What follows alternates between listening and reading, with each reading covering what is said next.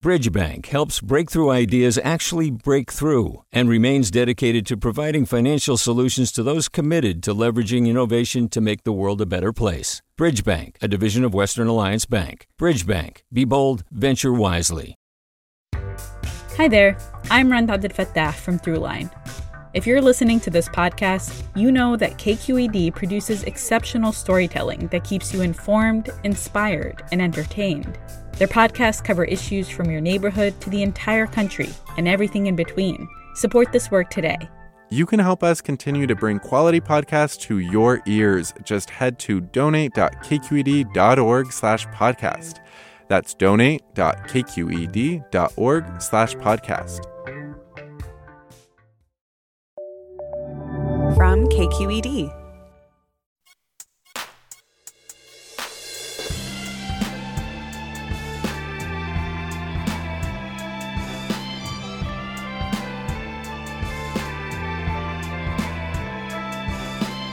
From KQED in San Francisco, this is Forum. I'm Mina Kim. Raise your hand if you've had this dream. You're in school, the teacher is passing out an exam, and you realize you haven't studied and you're going to fail. Or maybe you're giving a presentation and you're not wearing clothes. Even years after graduating, the stress of school can still follow adults in the form of anxiety dreams. So, what's the connection? And why do so many of us have similar ones? And how do they affect the quality of our sleep? We want to explore all these questions and hear what your recurring stress dreams are.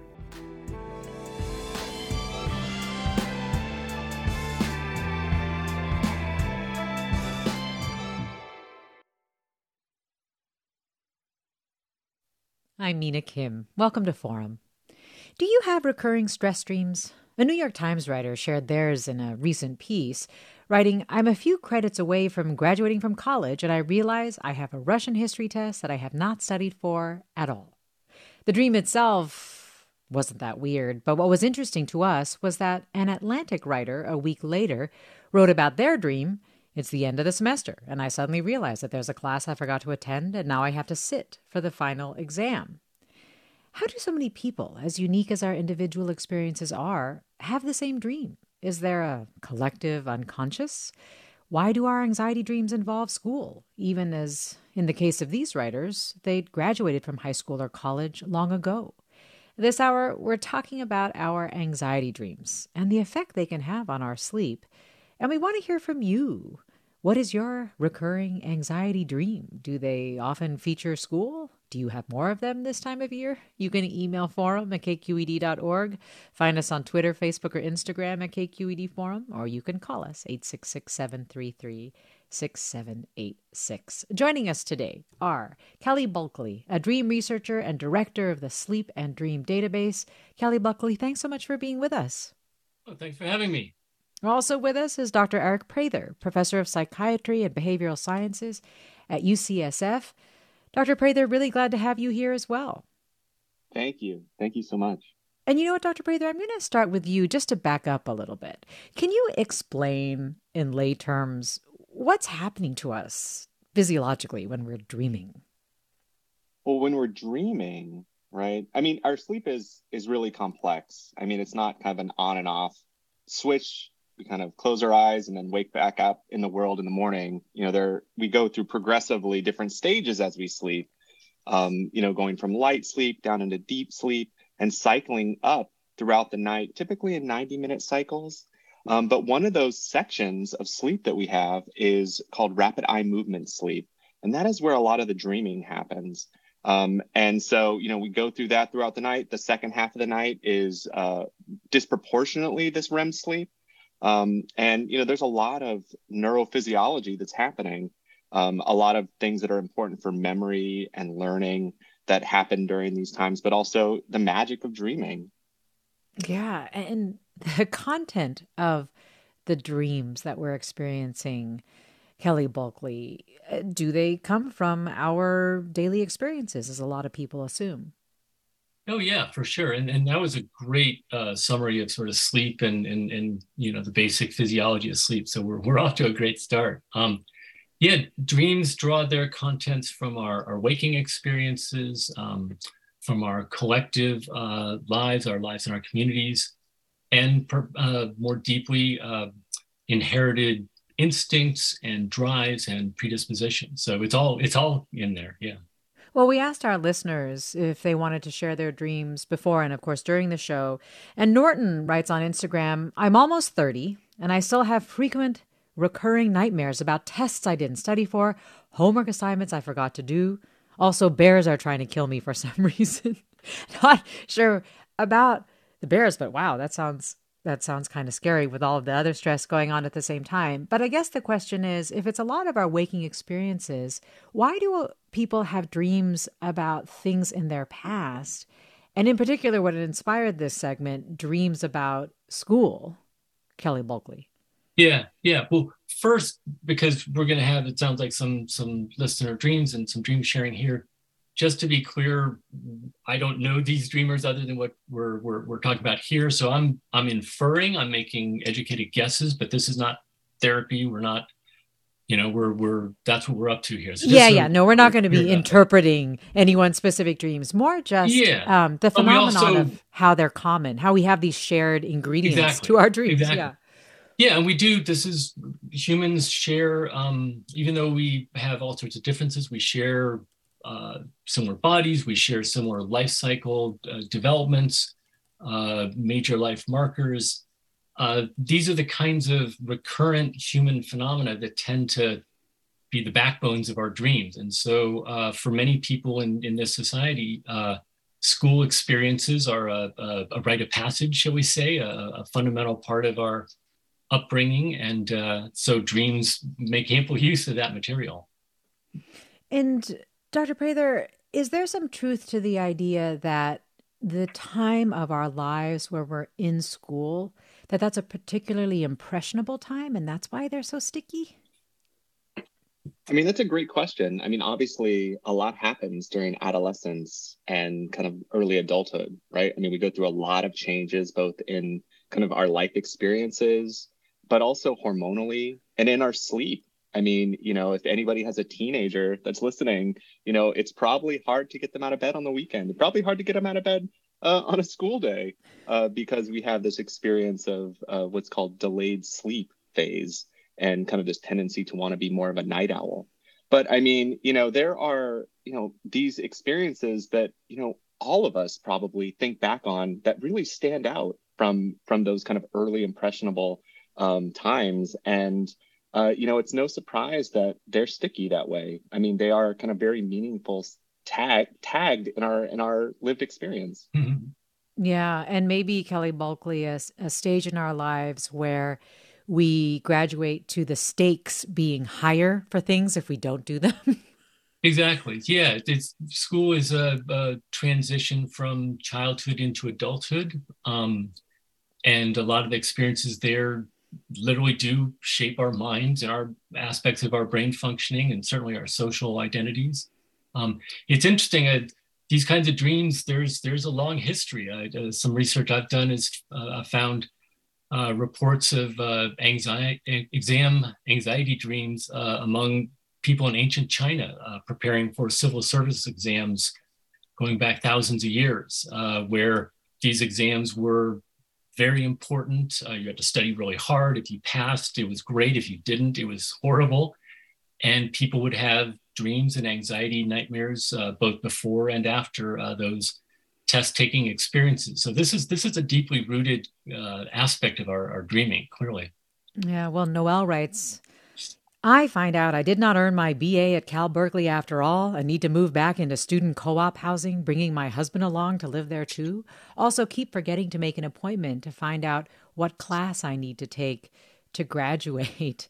Uh, we're talking about recurring stress dreams, listeners. And if you have one you'd like to share, or if you've noticed a pattern in your dreams, or any other questions for our guests, Kelly Bulkeley, a dream researcher and director at Sleep and Dream Database, or Dr. Aric Prather, professor of psychiatry and behavioral sciences at UCSF, you can email us, forum at kqed.org, or find us on Twitter, Facebook, or Instagram at KQED Forum, or you can call us 866 733 6786, 866 733 6786.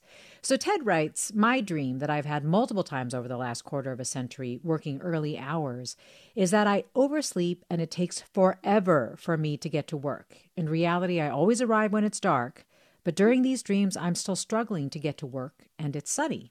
One thing after another gets in the way, and I don't believe I ever actually arrive at work in the dreams. I can really relate to this, Kelly Bulkeley, in the sense of, you know, this this phenomenon where I just can't get where I'm going, and also the ph- right. phenomenon of it being related to work. Most of us spend many more years working than we do in school. Do you hear about a lot of work related dreams? And is there a similar connection to school dreams, or is it somewhat different given the time in our lives when we have them? Yeah, it's it's similar in many ways, and and it's actually an under uh, studied, uh, under theorized aspect of dream research. Uh, but when I do general data gathering, I ask someone to keep a dream journal over time. There are a lot of dreams about work, and they're often anxious dreams. And I, I think generally with a lot of this, you know, as, as Aric mentioned at the outset about um, sleep and, and, the nature of sleep, sleep is uh, vulnerable to stress, and and dreaming is vulnerable to stress. And so, in I think a lot of the dreams we're talking about here are uh, dreams under some conditions of external stress. And so dreams respond to stress with these kinds of scenarios. Like you know are you sure? Are you sure you set the alarm clock? You, maybe you didn't. Maybe you didn't. It would be really bad if you didn't. So right. that's what the dream the dream does. And it's it feels cruel kind of in a, a personal sense but the ultimate idea is my belief about dreaming is that it's ultimately for our health and well-being. And so there is a sense in which even though these are unpleasant dreams they are they're helping us figure out how to deal in the stressful conditions in which we find ourselves well this listener writes i have a recurring dream where i'm trying to run from something dangerous and my legs feel leaden and won't move do others have this dream and could it be related to something physiological happening during a sleep cycle. Oh, wow, that kind of weaves it all together. I know we're not interpreting dreams, but Kelly yeah. Do you have some idea about the leaden leg phenomenon well, that so maybe, many people talk about?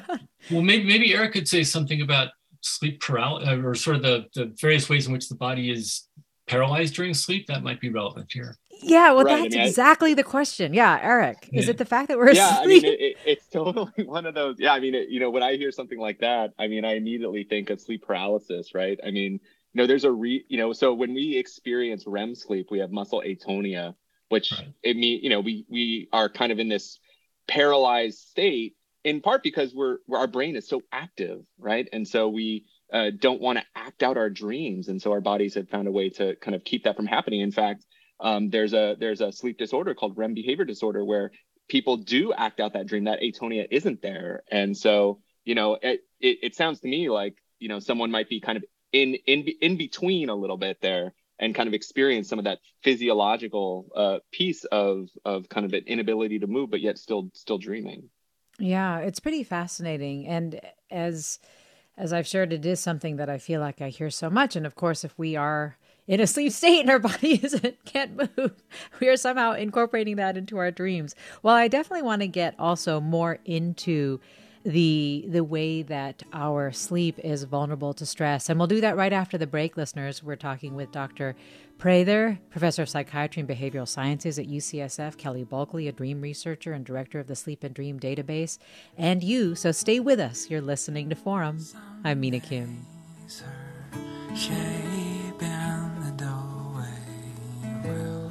speak to me,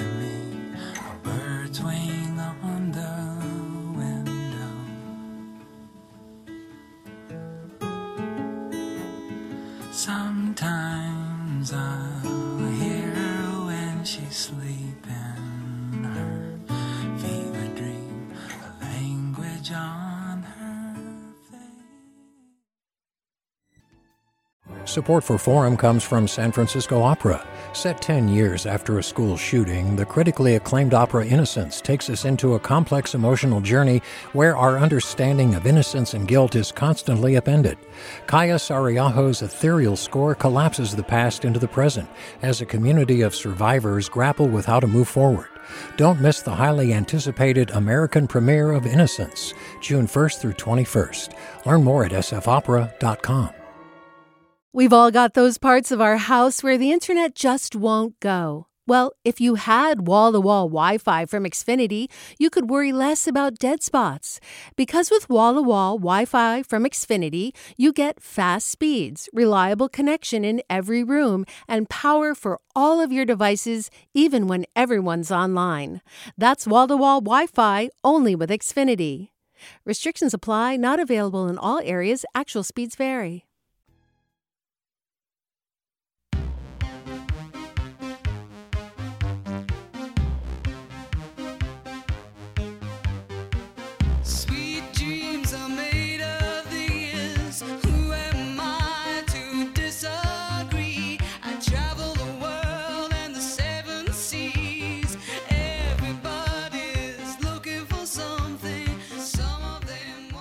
You're listening to Forum, and we're talking about dreams, though not so sweet. Stress dreams, to be specific, where they come from, how they affect us while we sleep and while we're awake. For example, Wendy writes, for many years, I had the same dream. I was on an expressway and missed my exit, forcing me to go over a very long bridge. One day it happened. I actually missed my exit and had to go over the bridge, forcing me to pay a toll and make a U turn after the bridge. I never had that dream again after that. Huh, fascinating. Listeners, if you want to share your dreams with us, you can by emailing forum at kqed.org, finding us on Twitter, Facebook, or Instagram at KQED Forum, or by calling 866 733 6786. We're talking with dream researcher Kelly Bulkeley and professor of psychiatry and behavioral sciences at UCSF, Dr. Aric Prather. And we're talking with you, Leah in Sunnyvale. Join us. Hi, thanks. Um, I've had two types of recurring stress dreams. Uh, first one related to my profession as a nurse, where I would go a whole shift um, and not see a patient or forget to administer a patient medications. Um, that would be one type of dream. And then the other mm. one is the usual uh, you're running around work or school or something in your underwear. Yeah. that one seems to be sort of common too, uh, Kelly Bulkeley. And I don't know if you've thought about what the connections are to that. Kelly Bulkeley? I think of, yeah. Can you hear me? Yep, go right ahead. Yeah, yeah. Uh, yeah, generally, like dreams often speak in a, a, language of metaphor and symbol. So something, a dream of um, being naked in public is a, is a typical kind of dream. It's rare that we actually have an ex, you know an actual waking life experience of that. So it's more likely that that's a, a metaphorical image expressing feelings. Perhaps this is my inference of uh, vulnerability exposure. Uh, people can see you know see me in ways that i don't want them to see me. Um, that those are typical metaphorical thoughts that come up around dreams of being naked in public that may or may not apply to you. You know, it's always up to the dreamer what what, what the dreamer feels makes sense. But uh, but the uh, the work uh, being a nurse, and I, I I can only imagine that's just incredibly intense work. And talk about stressful and responsibilities that are on your shoulders. And as Aric said, the mind doesn't turn off at night. We keep this keeps going while we're sleeping, and our mind is still processing what we've what we've done the previous day, getting us ready for the next day. Um, and just about every profession has its own version of a, you know, a stress stream like that. I've, you know, I've heard newscasters say, you know, they're they're in front of a camera and they don't have their script or something. You know, bus drivers they they get lost on their route. So this is I, I, hate to say it, but it almost sounds like kind of an occupational hazard to have these kinds of dreams as a nurse, at least in these circumstances. Yeah, well, Leah, thanks. And uh, Dr. Prather, so you study the relationship between stress and sleep. Can you just talk a little bit about what you are finding that's compelling with regard to how stress affects sleep that has really, you know, been a focus of your research? Yeah, absolutely. I mean, I think one of the the things that is the enemy of sleep is that kind of hypervigilance that comes with stress, right? Um, you know, sleep requires us to let go of the day and you know there are some kind of clear autonomic nervous system signatures for that happening.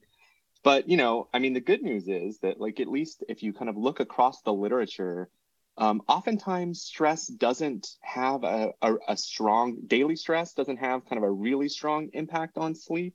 Um, of course stressors and just kind of living in a stressful world when people are kind of uh, predispositioned to be kind of anxious can certainly lead to things like insomnia i mean you know insomnia disorder which is you know it's like a insomnia symptoms is you know 30% of the population report kind of difficulties falling asleep staying asleep. And those are often linked to the stressors of the day. Um, the clear thing that we see in our research is when stressors happen really close to bedtime that mm. seems to really impact people's sleep of course. And then if the stressor is really severe right like you get in a car accident or or something like that. But uh, you know what we have found on the on the the flip side is that when people have disturbed sleep the stressors they feel during the day seem kind of much larger. Mm. Um, you know, really pointing to kind of this bi-directional relationship, this cyclical relationship between sleep and stress. That when people are getting less sleep than they typically do, or when it's disrupted, that kind of little things feel like big things to them. And then, of course, those big things may in turn affect their sleep that night. So, is that what you mean by the stress and sleep feedback loop? Yeah, exactly. Right. And I mean, I, I, mean, so you know, they're they're tied to one another. There's no real reason to, to kind of just study sleep or just study stress. I mean, we live in a 24 hour day, and kind of our lived experience impacts our our nighttime experience. Um, I think the the the good way about think or you know the benefit to thinking about it that way is it really provides two clear opportunities for intervention. Right. I mean, we have you know tools for helping people sleep, which in turn can improve their ability to cope with stress during the day. But we also have a lot of stress management skills that we can impart to patients that in turn can help them more more effectively manage their sleep at night. Um, mm-hmm. So I think it, I think that is all good news, despite the fact that we're kind of all kind of you know battling with with kind of our, our the daily slings and arrows and and kind of the tossing and turning at night. Yeah, that's a nice way to think about it. I understand that you're also involved in research that looks at the intersection of racial discrimination and sleep. I am curious what you are learning there and how this connects. Yeah, absolutely. So, you know, I mean, sleep it, the, the, ability to have the opportunity for sleep is is not evenly distributed across the population, right? There are certain groups, BIPOC uh, communities that across the board get kind of less sleep on average and their sleep is kind of a, at a lower quality. And so what's been interesting is those same disparities map onto a lot of health disparities that we see by race. Um, in particular cardiovascular disease is a good example um, where black individuals are much more likely to have cardiovascular disease than kind of their white counterparts and they similarly see the same thing um, with respect to sleep. And the question has been like, why why does that happen? Um, there's obviously a lot of environmental factors that drive those differences, right? So kind of where you live, where you play, where you work, all of those things kind of feed into how how we sleep at night, but also kind of the the the interactions that we have. And so we've been focusing on the experience of racial discrimination as uh, potentially being one of the kind of person level drivers for someone's sleep at night. And so, you know, there's been, you know, studies looking at this where people report on how much discrimination they experience and how how they sleep. And we certainly see a relationship there but we're uh, in our lab here at ucsf trying to understand this in more an experimental setting. So we actually have a paradigm in which we bring people into the lab and we make them um, experience what's called like a race race-based social stress prior to bedtime. And then we see how that affects their sleep at night and kind of their cardiovascular psychophysiology at night, their blood pressure, all these types of things to, to really try to understand that link. And then we also have a study where we actually bring people in and we deprive them of sleep or they sleep normally that night and then put them through a similar stressor during the day to try to understand mm. kind of if people don't have sleep on board, do they pick up on things or do they or, or does our body react more strongly, which may put us on the path towards um, disease outcomes. And so we're, you know, we're taking a more experimental pr- approach. But if you look in the population data, there's clear relationships of these disparities, which, uh, in my view, is is, is an injustice. Hmm. We're talking with Dr. Aric Prather, professor of psychiatry and behavioral sciences at UCSF, and Kelly Bulkeley, dream researcher and director at Sleep and Dream Database. And you, our listeners, are joining the conversation. Let me go to Bettina in Oakland. Hi, Bettina. Hi, I'm actually in El Cerrito. Oh. Um, I have these dreams every night. Like every night, I have school. It, like I have all of them. I, well, I have a lot of them. A school exam, and I haven't done any of the work, and I'm there, and nobody knows it yet. It's like I'm trying to hide it, but I can't. I have my teeth crumbling dream. where I'm just like there, my teeth start crumbling, and I'm trying to put them back in. I have dream where the, my car is going down the hill and there's no brakes. And then I always wake up right when like I would die because I'm about mm. to run into something horrible. Right. Um, and so I'm just wondering, uh, it's so it's every night. And the thing is, I do have stress in my life, but it's not going away. It's regular stress. Right. Right. And I just, is there some way to train myself to not have, I can't even remember when I had a good dream. I hmm. tried really hard to do the active dreaming, and one time it worked a little bit recently. I was able to say, like, this can't, there can't be these giant ants in my kitchen. Right, there right, can't right. be. And I knew that, and I was like conscious that this is a dream, but that's as far as I got. Oh, yeah. Bettina, well, I'm so sorry you're having them every night. And it's such a great question in terms of interventions that can be done. Kelly Bulkeley? Yeah, yeah, no, I'm, I'm sorry to hear that too. That sounds uh, like like yeah, laying down, laying your head on your pillow isn't a, a restful prospect. Um, if if those kinds of dreams are such a recurrent uh, experience. So one one thought, you know, the in those situations, there's a feeling for the dreamer that the they're kind of trapped in the dreams. The dreams kind of caught them. So to try to create some movement from that, um, there are various ways to kind of bring the dreams out. And so keeping a journal or a sketch pad where you could put the dreams out in the world. If there's someone you could share with whom you could share the dreams, that would be a way of doing it too, so that it's if nothing else, the dreams aren't entirely in your own your own head. They're out a little bit. And once we can look at dreams in that kind of almost dialogical way, uh, new possibilities open up. This and this would be the other question I, would ask. Um, uh, sorry, my cat just jumped up behind me. I apologize for the loud noise. Um, most recurrent dreams actually have some variation. There's there's there are variations on the theme. There's something new, something different usually. And so I would look at the recurrent dreams if I've written them down or sketched them or something, shared with a friend and and look at them and wonder what what's the what's the recurrent theme and what's the variation here and what what's the interplay between those? I think if, if i were you i'd be trying to create some sort of movement in all this. It sounds like it's kind of a, a fixed stuck situation. So kelly bulkeley are stress dreams considered nightmares? What's the difference between a stress dream and a nightmare? It well it, it uh, some people would say there's no difference. I mean it's it's yeah. uh, a bad dream is a bad dream. A nightmare, classical definition is a, a, frightening dream that awakens a person out of sleep. Um, a stressful dream just could be a dream that's just uh, there's just a lot going on. The kinds of things we've been hearing: work, driving, school. Um, yeah, th- there does seem to be something with stress dreams that's that's a little more chronic. I mean, nightmares are a part of human life and experience, and sometimes people like their nightmares.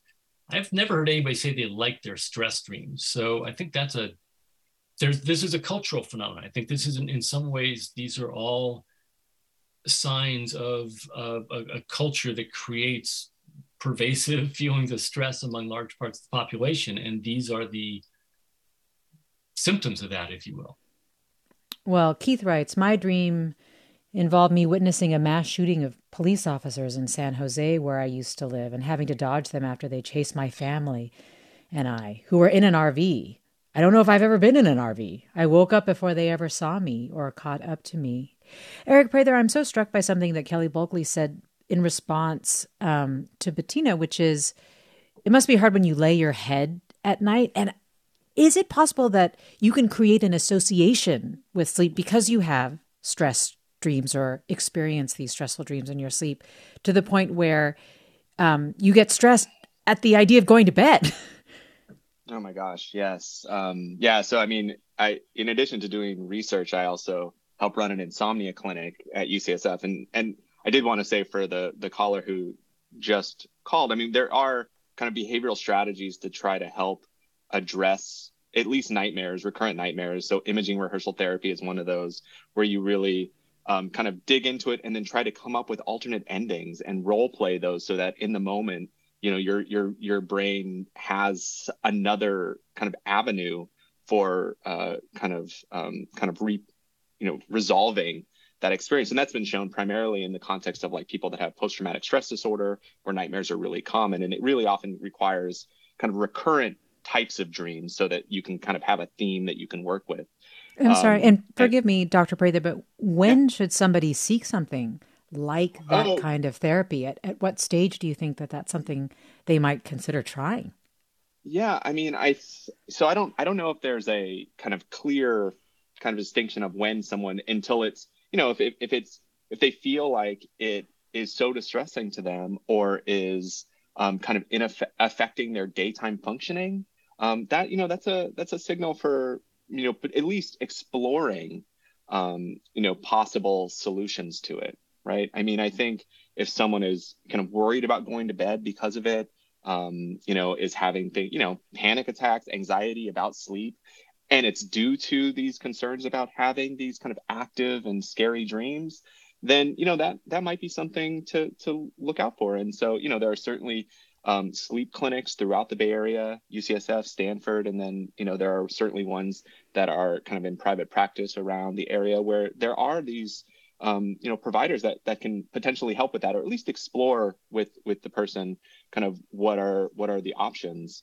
Um, but then you know specifically related to your question, absolutely, kind of the the recurrence of these types of anxious things can absolutely fragment your relationship with the bed. It turns out that our our bed in particular but our bedroom more generally is an incredibly important trigger for bringing on sleepiness and and kind of facilitating someone being able to fall asleep. And so you know i see people with insomnia chronically who who say things like you know i was feeling really sleepy and then i got in bed and my brain woke up right? And that's just a great example of what's called conditioned arousal that happens as a consequence of kind of night after night of having this kind of like anxiety in there that is is kind of disrupting what was previously a really um, kind of important sleep facilitating relationship with the bed. And so that is, you know, certainly part of um, kind of the foundation of what insomnia is, and potentially is, uh, you know, contributing to some of these um, dreams that people are talking about. Is it more or less harmful the stage or age you are when you have these? The reason I ask is I remember seeing a Guardian headline that said bad dreams in middle age could be sign of dementia risk, for example, hmm. Dr. Prather? Hmm. You know, I mean, it, there has been a lot of interesting work that's been going on in the context of sleep and, um, you know, risk and progression of uh, neurodegenerative diseases. Um, and I think we're, you know, we're still really trying to figure out if there are clear signatures within kind of the sleep architecture that might be important. Um, you know, I think people are beginning to appreciate the role of sleep in general and its potential fragmentation as something that might put people on the road for that. But I, you know, I also am like very cautious about kind of worrying a whole bunch of listeners about because they're having dreams, stress dreams. we don't want to stress you out. right, right, right. I mean, it's Friday. Let's just like let's enjoy the weekend or like not not not work out, get too worked up about it. But I mean, you know, I mean, I think I, importantly, sleep is clearly important for the brain. Um, uh, whether that is something that uh, is, con- you know, clearly a marker for uh, neurodegenerative diseases, I don't think we're there yet. Um, but certainly there are, you know, tons of researchers around the world that are that are investigating that. We're talking with Dr. Aric Prather, professor of psychiatry and behavioral sciences at UCSF, and Kelly Bulkeley, dream researcher and director of Sleep and Dream Database. And you, our listeners, will have more about dreams after the break. Stay with us. I'm Mina Kim.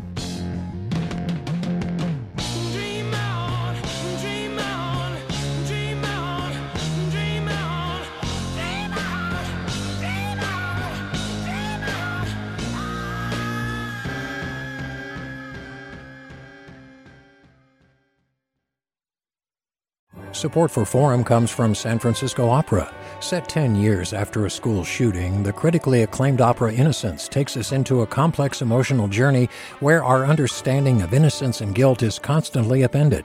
Kaija Saariaho's ethereal score collapses the past into the present as a community of survivors grapple with how to move forward. Don't miss the highly anticipated American premiere of Innocence, June 1st through 21st. Learn more at sfopera.com. We've all got those parts of our house where the internet just won't go. Well, if you had wall to wall Wi Fi from Xfinity, you could worry less about dead spots. Because with wall to wall Wi Fi from Xfinity, you get fast speeds, reliable connection in every room, and power for all of your devices, even when everyone's online. That's wall to wall Wi Fi only with Xfinity. Restrictions apply, not available in all areas, actual speeds vary.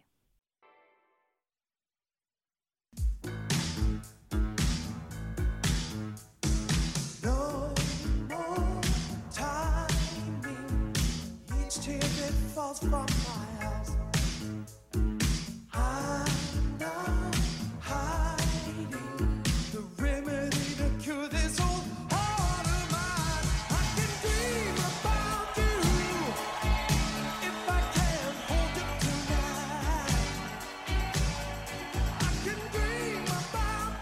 If you can't tell already from the music, we're talking about dreams this hour, in particular stress dreams, just because they seem to be so common these days and the commonalities among our stress dreams with Kelly Bulkeley, dream researcher and director at Sleep at Dream Database, and Aric Prather, professor of psychiatry and behavioral sciences at UCSF. And of course, you, our listeners, are joining us at 866 733 6786. And let me go to Rylan in Alameda. Hi, Rylan. Oh, well, hello. How are you? I'm well. Lovely Great day. to hear from you. yeah, uh, it is. Thank you for reminding Yeah. us. Uh, yeah, I mean, it's daytime away somewhere, but hey, hello. Um, so I was giving you a call because I was very interested in, in the discussion that you were having um, regarding collective unconsciousness Mm. uh, when you're going into the higher uh, or or lower, I suppose, levels of uh, REM cycles. So, do you think that when you're in REM sleep, if you have these, you know, bit going back to your earlier discussion, these collective unconsciousnesses, um, you, are they amplified as you are going into REM cycles? What uh, what are your thoughts on that? Mhm. Kelly Bulkeley? Yeah, no, that's a that's a great question. Um, uh, so first off, uh, as far as we know, dreaming can occur in non-REM sleep too. It seems to happen most often in REM sleep, uh, but dreaming seems to be occurring in various ways. I mean, the mind is active throughout the throughout the the sleep cycle. There does seem to be something special in this state that we call REM sleep, where the brain revs up, and, and Aric could probably say more about this. The brain revs up to a very intense level of uh, arousal uh, that seems to amplify whatever's going on. So, Carl Jung's idea of a collective unconscious is one way of accounting for the some of the cross-cultural uh, phenomena and symbolism that we see in dreams. Not everybody believes in that. I, you know, I can go either way in conversationally, but um, certainly in REM sleep, uh, the brain, and this is one of the evolutionary mysteries really of sleep, is that when we're lying down and motionless, not doing anything, why four or five times every night does the brain crank itself up to neuroelectrical levels that are as high or higher than what we have in waking? So that's, I think it's because we need to dream, but that's, you know, that's an open, open debate in the field. Mm. What do you think, Dr. Prather? We need to dream. Yeah, I mean, you know, I mean, I think I I look to um, conditions where dreaming is fragmented, right? So, in post-traumatic stress disorder, as an example, um, REM fragmentation is one of the commonly observed phenomenon. And you know, my colleague at UC Berkeley, Matt Walker, has done a lot of work trying to understand kind of the role of, say, emotional memory um, in the context of REM sleep and this idea, this kind of theory that you know, one of the things that REM sleep does is try to dissociate the emotional salience or experience from the memory, right? It kind of peels off that emotional piece of it.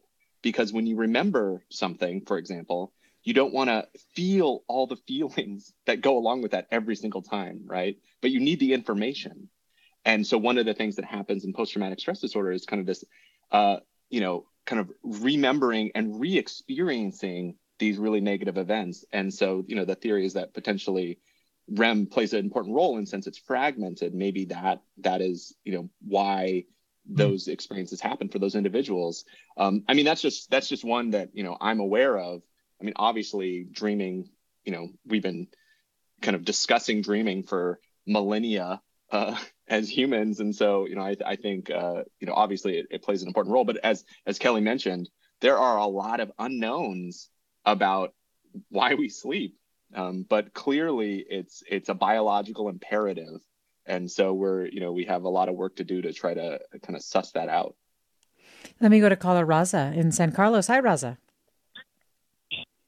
Hello. Yes. Thank you for taking my call. That was great discussion. I have a very general question mm, about, in general, psychology. Human psychology is very Eurocentric. And uh, dreams, especially, are super Eurocentric. Uh, the whole science was developed in Europe. And you mentioned metaphors and all that. The metaphors that you interpret, that you use to interpret dreams, are diabolically different in different cultures. For example, a person living in Sahara Desert would not dream of a car driving at uh, 90 miles on a freeway. Uh, so things like that. How do you guys, uh, like psychologists in general, uh, kind of um, incorporate that in their science and especially the dream analysis?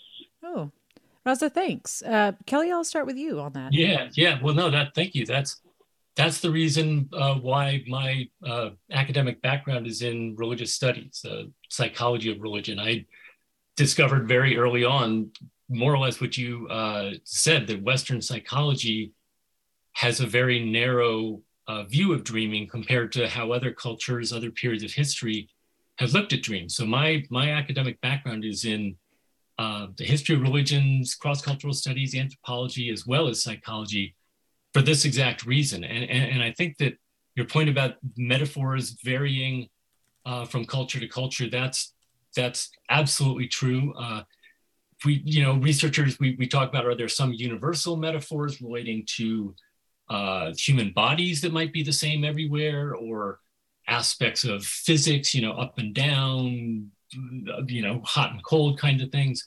Um, but, but you're absolutely right that the challenge I think for Western psychology right now is to open its awareness to these other traditions and other ways of looking at dreams that have very different premises about what matters, what's real, what what's good in life, and uh, we can learn from that. I'm I'm pretty sure.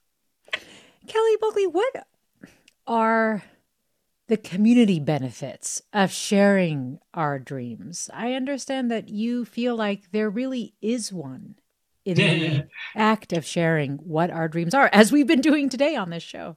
Yeah, yeah, yeah. Well, well dream sharing is a, a anthropologist considered a, a, cultural universal. It's something we find in all cultures through history, pretty much. You, you look around, you find people at some point or other, they talk about their dreams. They have ways of interpreting their dreams.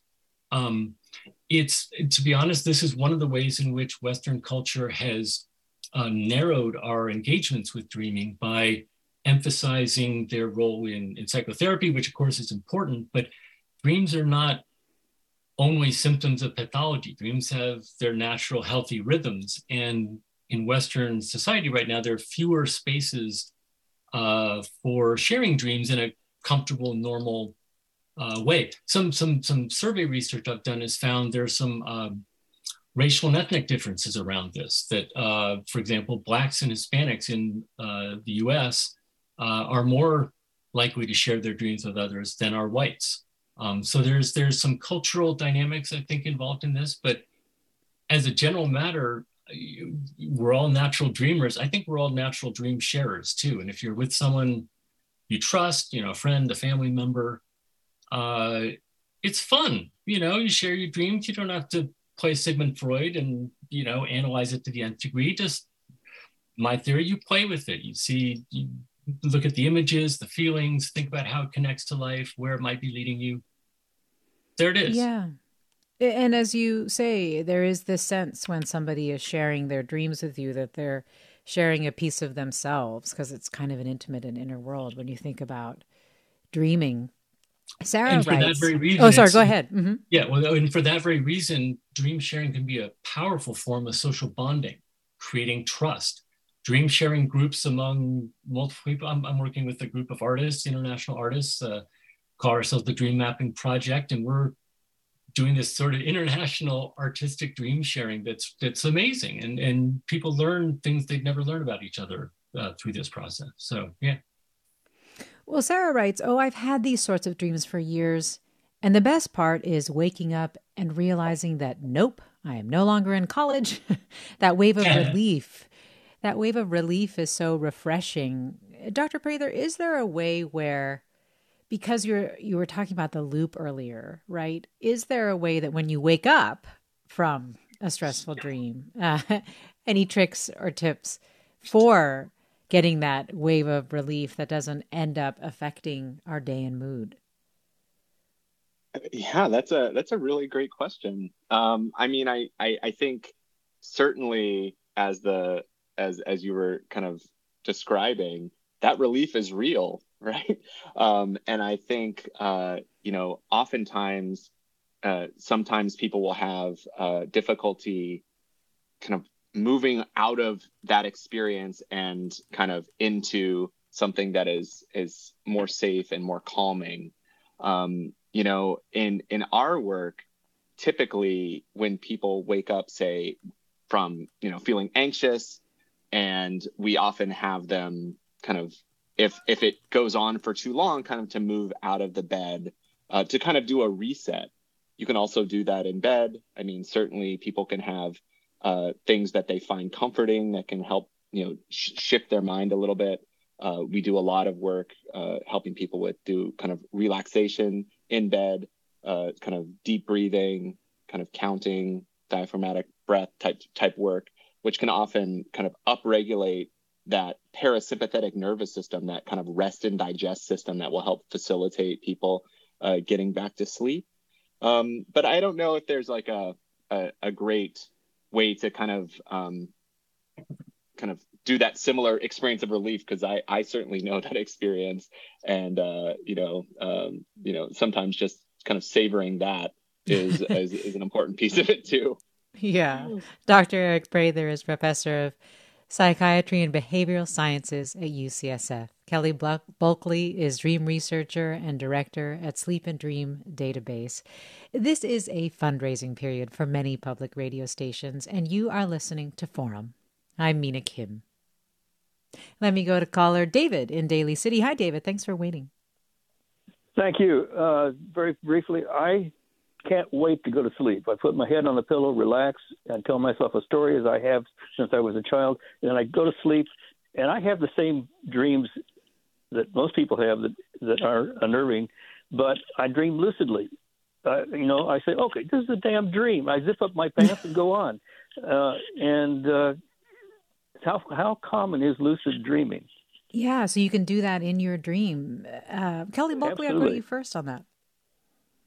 Yeah, yeah. Self-awareness in in dreaming is something again. Um, there's a long uh, history. Uh, uh, Hinduism, Buddhism, Taoism all speak of of uh, extending meditation practices into sleep. So developing conscious awareness, mindfulness in the sleep state as well as waking is for hundreds of years been a goal in those traditions. So this is something humans have known about. Uh, in our contemporary society, yes, it, the term we use is lucid dreaming. Uh, it's it's more common among children for sure, younger people. Um, it can be learned. There are devices that can help, uh, but it but it doesn't work for everybody. Not everybody can go lucid just by by force of will. Uh, it's controversial, I should also say. Uh, there are people. Uh, people, for example, who think highly of Carl Jung's works that uh, don't think we should be consciously pushing things around in our dreams. We should let the collective unconscious enlighten us with what's going on uh, and not bring the ego into into dreaming. It sounds like uh, David, this is just sort of an additional fun aspect of your of your dreams or your your nightly adventures. So, uh, but but but it is a con- it's a controversial topic as well. Hmm. Are there directions for potential solutions for helping people uh, deal with stressful dreams and therefore sleep better, Dr. Prather? Yeah, I mean, you know, I think if uh you know, I mean like managing stress is is Like- certainly the the the the first step, right? I mean, the the idea is that it is kind of moving into our it's seeping into our night. Um and so, you know, certainly there is kind of how to manage those daytime things going on. Um, you know, we do a lot of work on with like mindfulness meditation as a tool for people. But I mean, I even think around the bedtime, it's one of the things that I see so chronically, particularly when it comes to to, to work stress, is this tendency for people to kind of think that they're like a computer, that like, oh, hmm. you know, I can just turn off and go to bed. But it, you hmm. know, it really is more of a transition. You know, we hmm. need to turn the page and invest in our sleep in the same that we way that we invest in our day. And so, you know, making sure that people build in that time for that transition, that wind down, certainly increases the chances that they'll be able to get to sleep and likely stay asleep. The other thing that I would say is, you know, oftentimes people have this tendency to worry it, when they wake up in the middle of the night. I mean, we've all had that experience of waking up at three in the morning and like your mind starts worrying. And sometimes that's due to a stress dream, and sometimes it's just, you know, human nature. And I think one of the tools that we find really helpful in our clinic is actually having people schedule worry earlier in the Yeah. evening or, or in the day, like actually making it an in, intentional to actually run through that stuff. And what we find is that uh, for a lot of people, when they do that consistently, that it, it doesn't have the same time to kind of build up in the in in the night. Um, and and then you can also say when it does, say, look, I have this scheduled for tomorrow. It's already in my scheduling book. I'm going to worry about it then. And just kind of having that ritual and that plan in place really helps to reduce some of that stress that people experience in the evening and at night. Well, what do you say to people, Dr. Prather, who um, deliberately stay up and cut into their sleep because they're so frustrated that they really haven't had any me time, right? because of work Yeah. and other things, which I feel like has become more of a thing during the pandemic.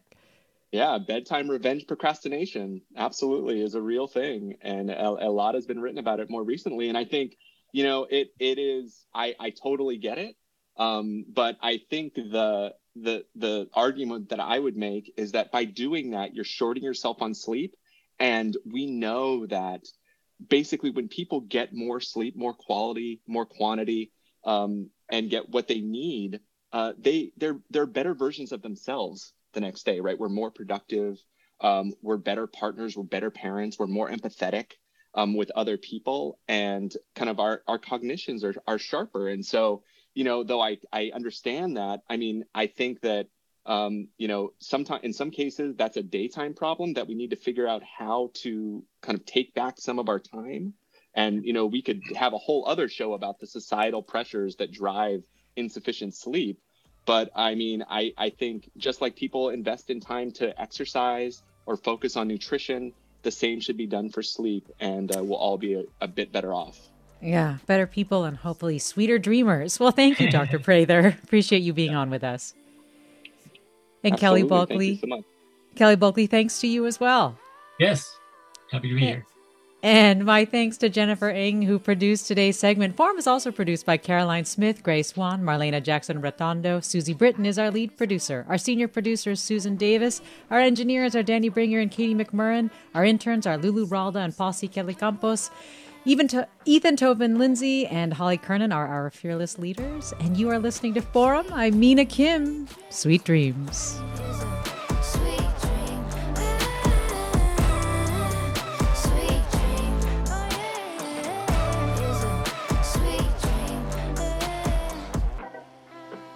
Funds for the production of Forum are provided by the members of KQED Public Radio, the Germanicos Foundation, the Generosity Foundation, the Heising Simons Foundation, and the Bernard Osher Foundation, supporting higher education and the arts. Support for Forum comes from San Francisco Opera. Set 10 years after a school shooting, the critically acclaimed opera Innocence takes us into a complex emotional journey where our understanding of innocence and guilt is constantly upended. Kaija Saariaho's ethereal score collapses the past into the present as a community of survivors grapple with how to move forward. Don't miss the highly anticipated American premiere of Innocence, June 1st through 21st. Learn more at sfopera.com. We've all got those parts of our house where the internet just won't go. Well, if you had wall to wall Wi Fi from Xfinity, you could worry less about dead spots. Because with wall to wall Wi Fi from Xfinity, you get fast speeds, reliable connection in every room, and power for all of your devices, even when everyone's online. That's wall to wall Wi Fi only with Xfinity. Restrictions apply, not available in all areas, actual speeds vary. All over the country, We need to improve reading in Wisconsin. schools are changing the way they teach reading. I'm calling for a renewed focus on literacy. We have gotten this wrong in New York and all across the nation. And it's happening because of a podcast. I think your podcast has changed my life. And I'm going to share this podcast with everyone I meet. Sold a Story investigates how teaching kids to read went wrong. New episodes of Sold a Story are available now.